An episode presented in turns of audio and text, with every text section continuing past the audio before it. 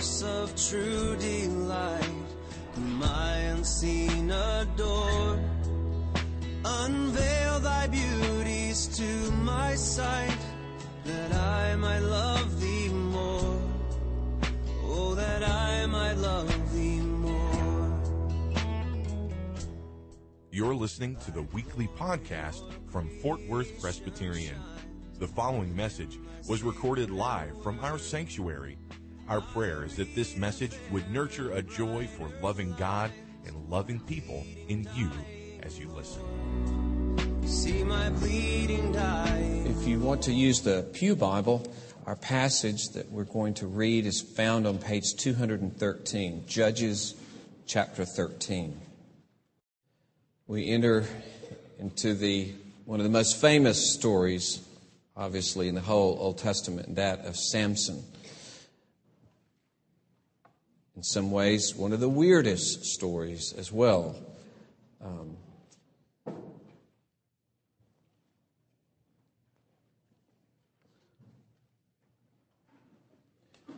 We're just going to deal with this first uh, chapter, which has to do with uh, the birth of Samson, primarily the announcement of this birth, and then the birth is how it ends, the great object of the announcement.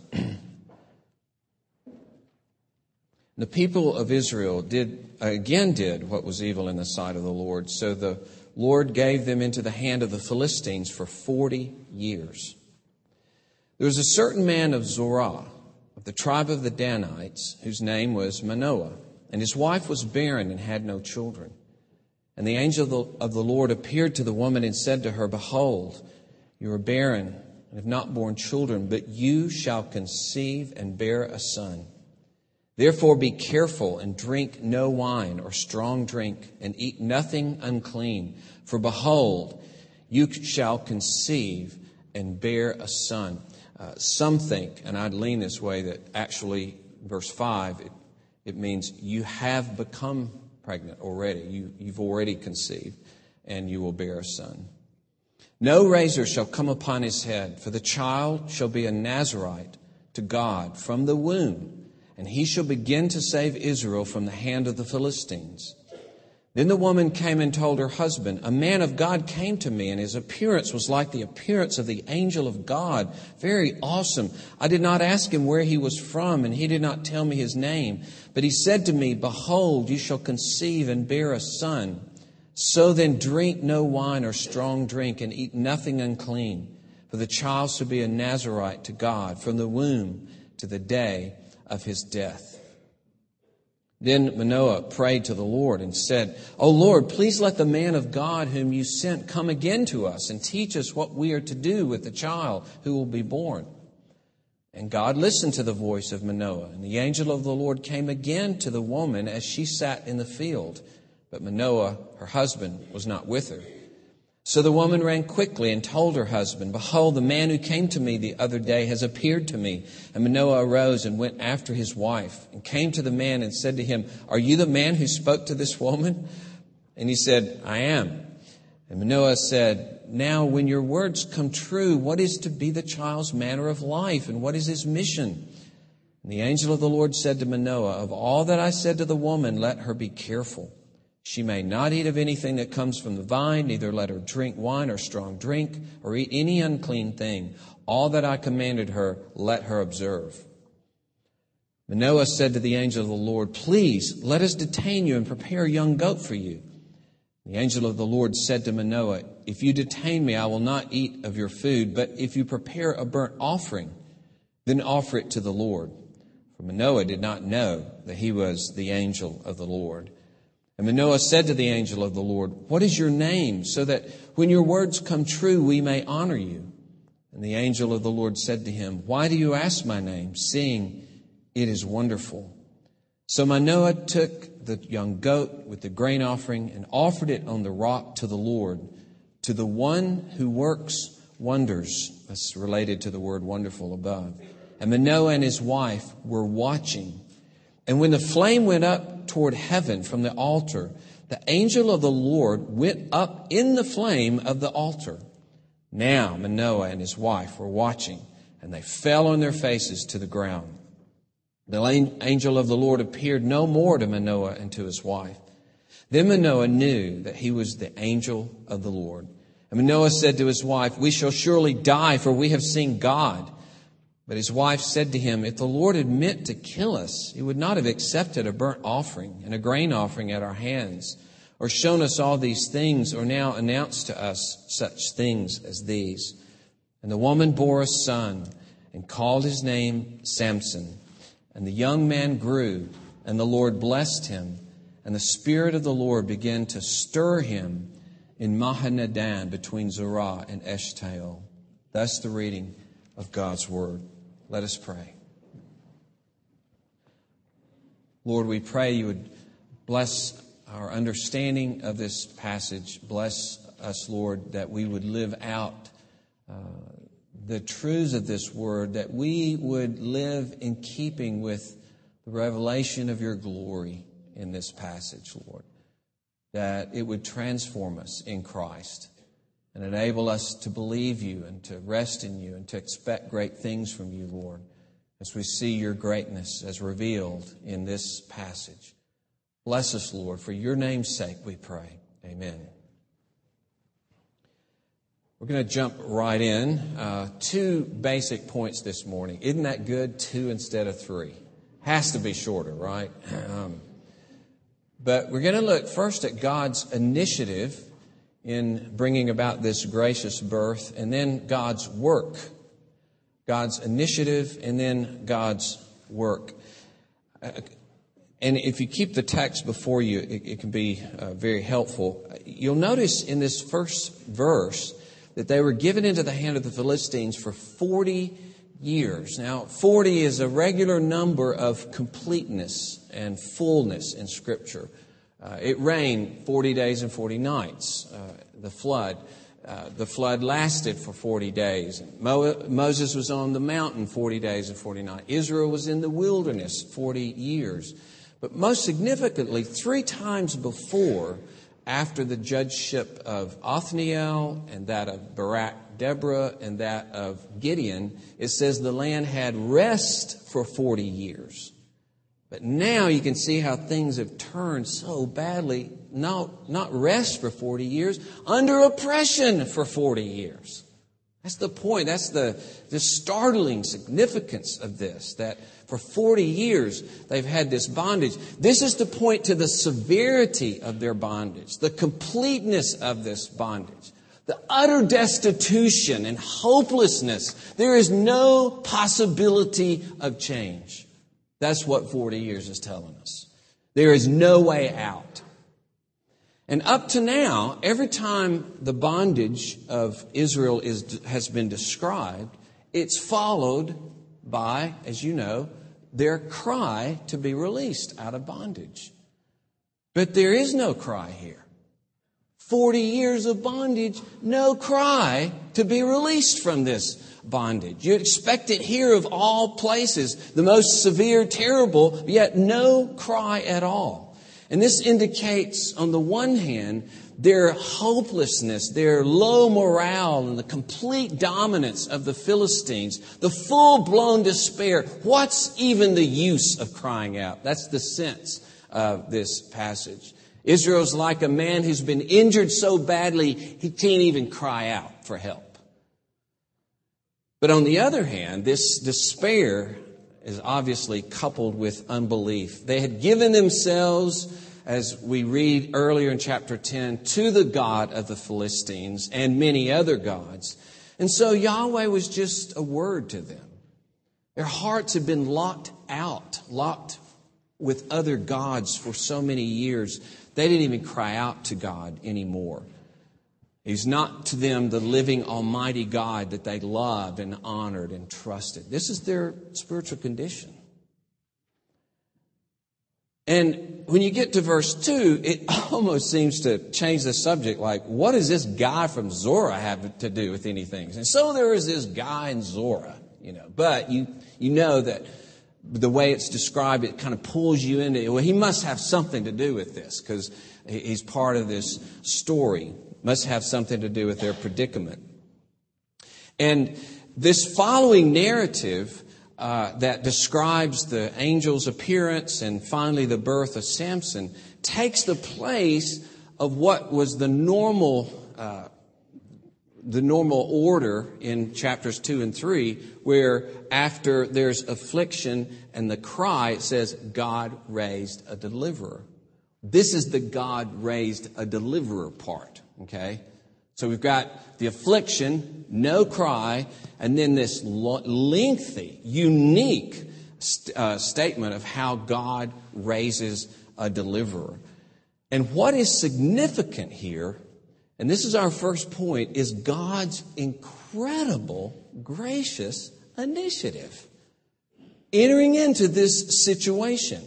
Israel is in her sin, serving under other gods, under the oppression of the Philistines, won't even cry out to him, and yet God appears to this nameless, childless woman to announce his salvation.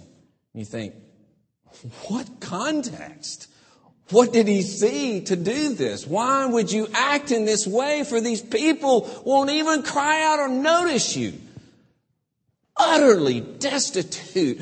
Why would you care anything about these people?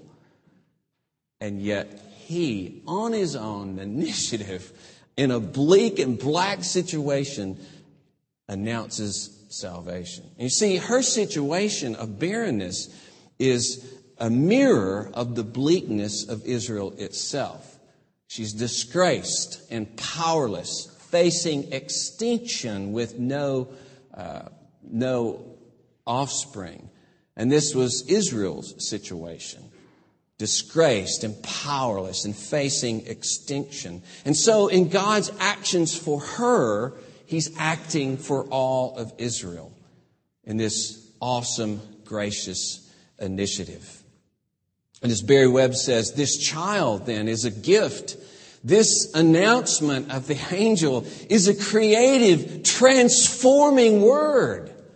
This is hope in the midst of despair. A child will be born to you. A child will be born to you that will save Israel or begin to save Israel, as he says here.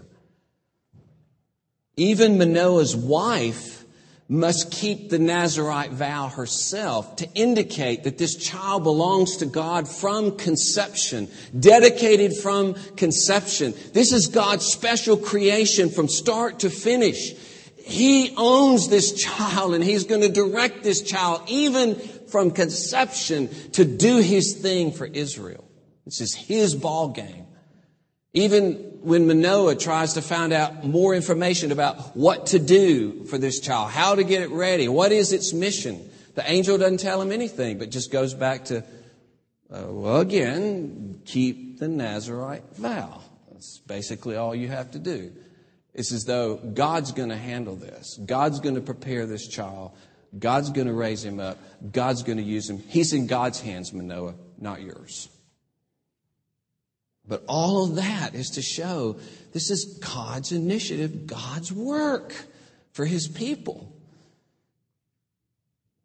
And we think, as Paul talks about it in Romans 8, uh, Romans 5, God's initiative for us, right? You just can't help but think of the awesome initiative God's had toward us. God showed his love for us, Paul says there, in that while we were yet sinners, Christ died for us. Right? We were idolaters, haters of the true God, dedicated to self worship and not God worship. We were under the oppression of Satan. And right then and there, in our condition, no context, no crying out, nothing, Christ died for us. All of God's plan, all of God's doing. Not because he saw anything in us, not one single thing that would earn or win his affection. No reason in us except his mercy for us. And you can include in that, while we were yet sinners, the angel Gabriel went to a virgin in the city of Nazareth and announced that she would bear a son whose name would be Jesus, who would be the Son of the Most High, whose kingdom would never end. That was wonderful for her to hear, of course, but the real significance is what it meant for all of us as the angels announced it to the shepherds. Unto you is born this day in the city of David a Savior who is Christ the Lord. So God had all of you in mind when the angel came to announce to, to Mary that there's a Savior for these people who are idolaters, to these people who hate me, to these people who aren't even crying out to me, who've got their backs permanently turned against me, I'm announcing a Savior for them. And while you and I were still in our sins, dead in our sins, so Paul calls it, dead in that we were hopelessly given to sin. There's no turning us from embracing sin and no, no doing for us to embrace God. We were following this world, following Satan himself, engulfed in evil passions, Paul says there in Ephesians 2. But because of his great love with which he loved us, he made us alive. He initiated into a dark, rebellious heart his love to draw us to himself. You've got to always remember this, brother and sister, that he found you in at the point of hating him. That's where he found you. He acted on your behalf when you were against him. He sent Jesus, he, he, he caused Jesus to be conceived when you and I were against him. God thought of this relationship with him, not you and I. He acted for us when our backs were turned.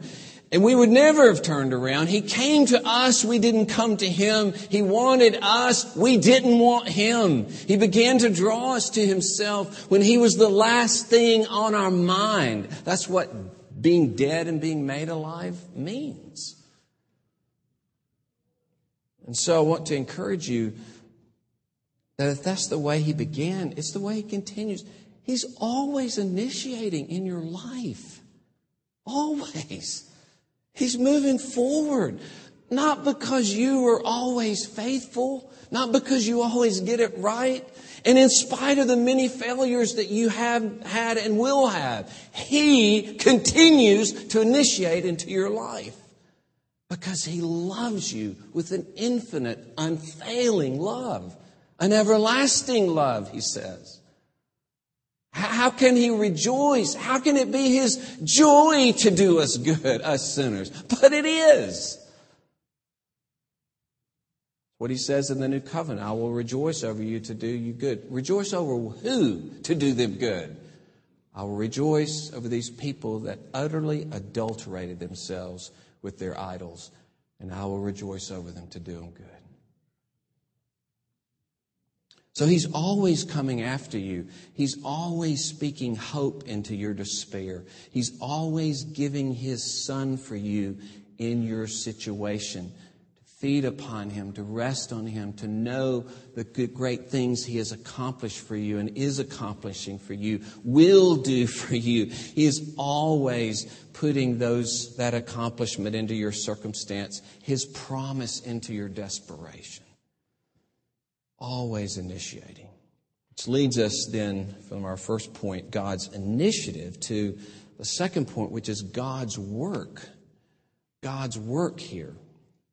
Now, I have to just give the briefest account of leading up to the statement, Why do you ask my name? But the, the Manoah's wife receives this uh, announcement. We're going to talk some about the Nazarite vow uh, next week. We just didn't have time to get to it this week, but a little bit as we go on to chapter 14 next week.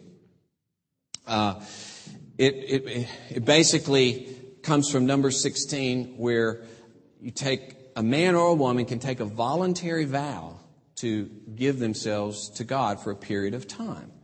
And what's amazing about this one is that it's imposed from conception, even to involve his mother, to his death, um, and it's permanent over the whole of his life.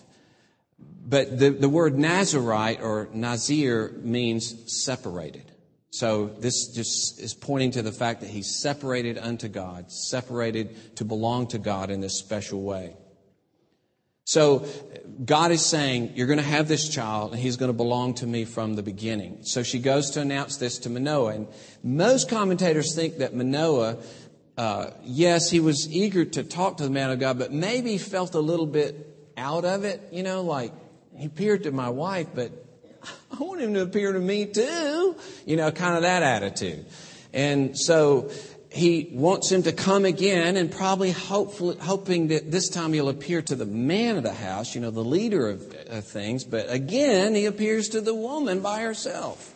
Seems to be on purpose because he could have appeared together, you know. But so she runs and gets her husband, so he has to kind of follow his wife back. And, and then he tries to get some control of the issue by saying, well, what can I do? How can I bring this under my you know, control a little bit so I know what to do about it. And he says, There's nothing you can do about it. She's just got to keep the Nazarite vow.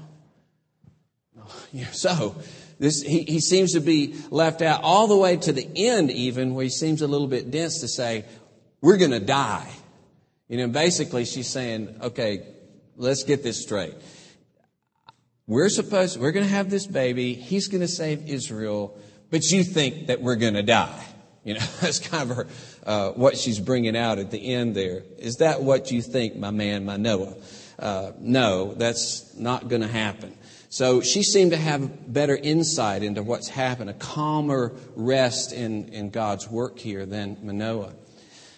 But it all leads to this point, and, and certainly legitimate, that he was wanting to prepare this meal for uh, the angel, not knowing who he was, and the angel uh, likely is saying that you, because you don't know who I am, it wouldn't be proper for us to have a meal. And probably also, uh, there's no shalom between me and Israel, and I can't enter into that work of peace or that uh, act of peace of, of this meal with you. But let's begin with the burnt offering. That's where we can start, right? That seems to be the feel of this.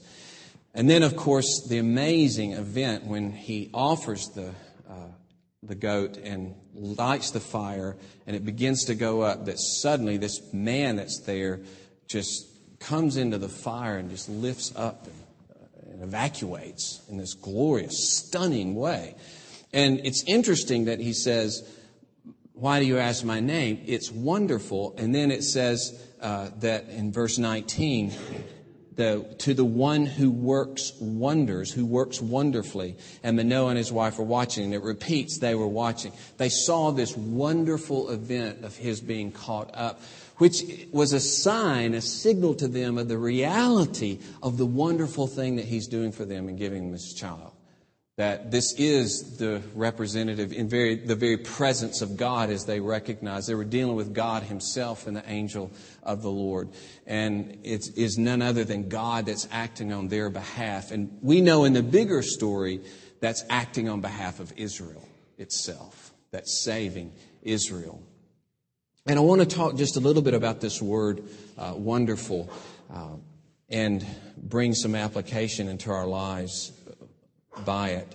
This is the word used to describe God's work in the Exodus again and again. Psalm 77, 78, 88, uh, all describe the wonderful work, wonderful deeds of God in the Exodus. So it points to his salvation, it points to his judgment, that he does these uh, amazing acts in history. He is this, therefore, this amazing God who does wonderful things for his people, incomprehensible things for his people. It has that note about it too. Things beyond uh, what we can imagine. Uh, that's the kind of wonderful things that are pointed to here. So this has some overtones of the Exodus. The wonderful God who acted for Israel, that's who I am. That's what I do. That's how you know me uh, and will know me by the wonders that I perform. And so for us, we need to define God in that way for ourselves. You see, he's taking, uh, he's using this word that's descriptive of God's great acts of salvation for God's people. And he says, in a sense, this isn't just what I do, this is who I am for you. This is always what I am for you. I'll never be anything but this for you. I am wonderful. This is what He does for you every day of your life. And no matter how grievous, no matter how tragic, no matter how devastating, no matter how overwhelming a particular event or series of events may be to you and, and seem to be against you, it always lies in the hand of God so that He is acting wonderfully on your behalf. Always. Even things that will finally be removed in the new heavens and the new earth, death and sickness and human conflict, still in the hands of God. These must render good to his people. He is the one who does wonderful things for us. And as great as the Exodus was, as great as his deliverance from Egypt, it was just a little foretaste, a little tiny picture of what he he's going to do in Christ Jesus, right? So we see in a way they couldn't see at that point how wonderful this God is that he would come and sacrifice himself for us. That is how wonderful he is. And so we read in Isaiah, for us a child is born, to us a son is given, and the government shall be upon his shoulder, and his name shall be called. What's first in line is this word wonderful, wonderful. Counselor, mighty God, everlasting Father, Prince of Peace. And it says, the zeal of the Lord of hosts will do this. The zeal of the Lord of Sabaoth, the, the Lord who reigns over uh, innumerable angelic battalions, this to describe his greatness. He, he in his zeal will do this to give us this child who is wonderful, who will do wonderful things. And so God has acted in Christ. He always acts in Christ in keeping with his purpose to bless you in Christ. He never, ever does anything but that in whatever befalls you, whatever you encounter, good or bad. And see, our version of, of Manoah's question in the midst of difficulty, we kind of are presented with this question. We, it, maybe we don't say it in so many words, but it's like, well, who are you? What are you doing? Why are you doing this? What is going on? You know, we just, what is happening here? I, I don't get this. I don't get why you allow this to happen. At this time, this? No. How could you do this? Those kinds of things, right? And I think we need to hear his, his, his response here. Why, why do you ask what my name is? It's, it's wonderful. It's wonderful. It's, it's always wonderful. I wouldn't be anything else but that to you. I've given my son for you. I, I've sacrificed myself for you in the person of Christ. That's who I am.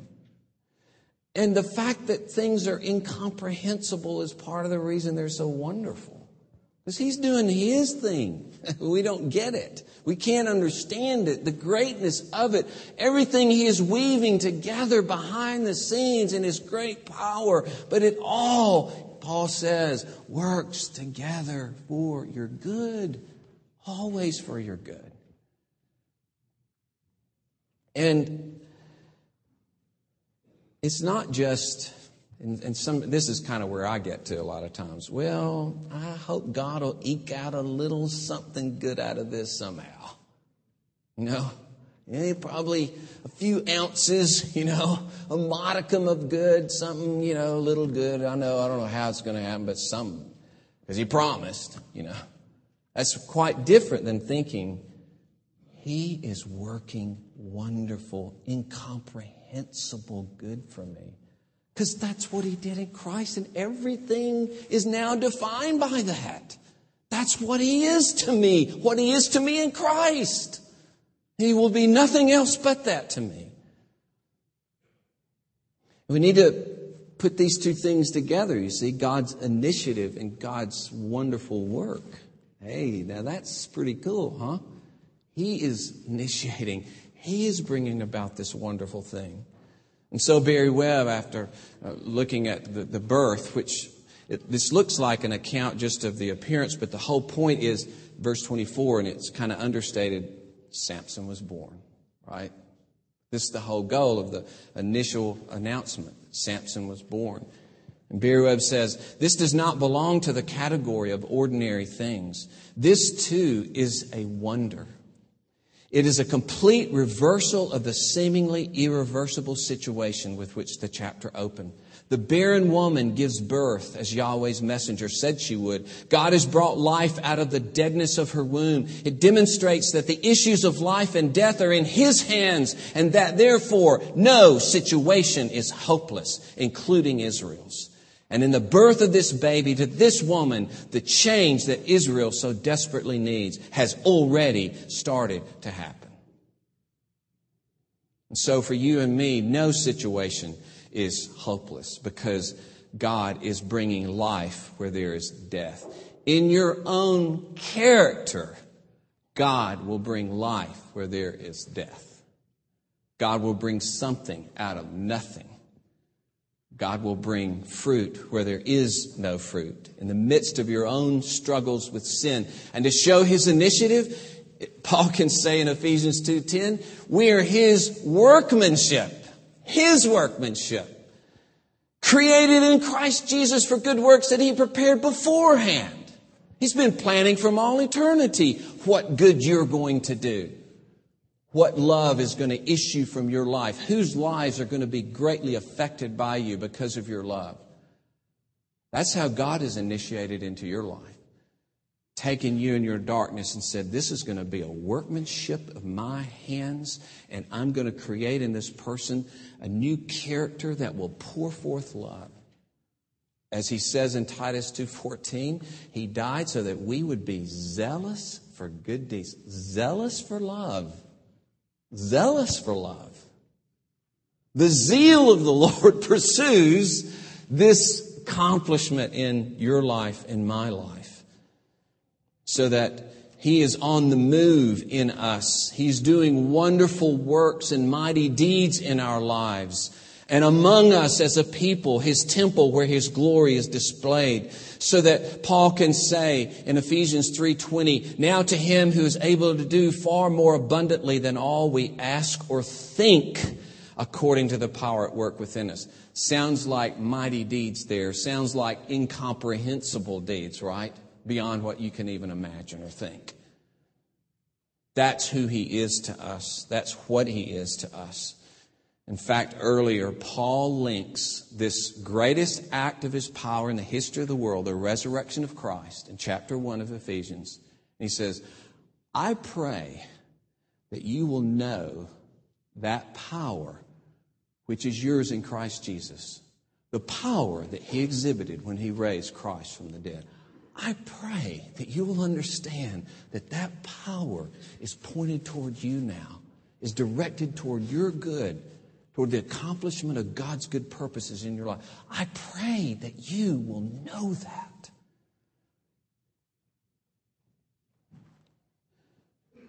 So let us believe it. He's in, on the move in our life. He's doing marvelous works. He's doing multiple marvelous works in you from now until you breathe your last.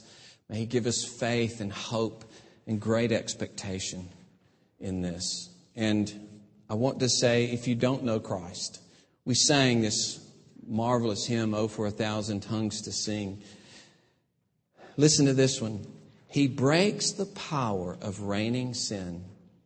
He sets the prisoner free. His blood can make the foulest clean. His blood avail for me. We, our conviction, if you don't know Christ, here's our conviction. He's already made the foulest clean. That's me. But then all these other people would say, no, no, it's me. You know, and then, no, no, I, I'm the foulest. I'm the foulest that he made clean. You can't be too foul. We already would prove that, okay?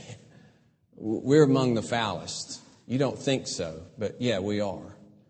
But God has made us clean. And Sin reigned in our lives. Every one of us. Sin reigned, dominated our lives before we met Christ. It doesn't matter how sin reigns in your life, it doesn't matter how foul you've become. Join the club. Join the club in admitting these things and coming to this mighty Savior who will bring about the most awesome changes in your life. Will cause you to love God where you didn't think you could love God.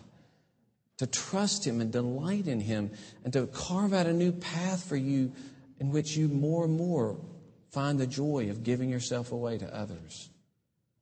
And you end up with Him in the new heavens and the new earth, the new body, reigning forever. But the real point is to be restored to the relationship of this God who has made you, who's acted in such a powerful way in His Son, to come to you, to deliver you, to have you for Himself. Don't turn Him away. Don't turn Him away.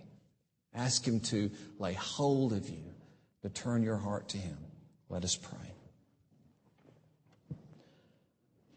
O oh Lord God, we praise your name for your initiative in our life, your work in our life, the wonderful things you have done and will do for us, and that nothing will ever stand in the way, and everything must contribute to this wonderful work. Thank you, Lord, that you rejoice over us to do us good, and you will do us good for the whole of our lives. Bless us for Jesus' sake. A pleasing scene is clouded or with pain. Thank you for listening to this weekly podcast from Fort Worth Presbyterian. Our prayer is that this message was able to nurture a joy for loving God and loving people in you. Please visit our website for worship service times, directions to the church, and to subscribe to this podcast. Our web address is fortworthpca.org. Fort Worth Presbyterian is a part of the Presbyterian Church in America.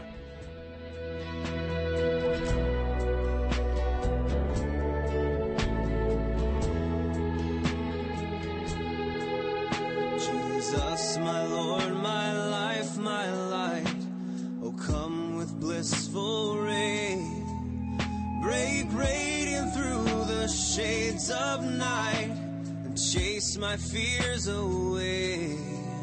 Won't you chase my fears away?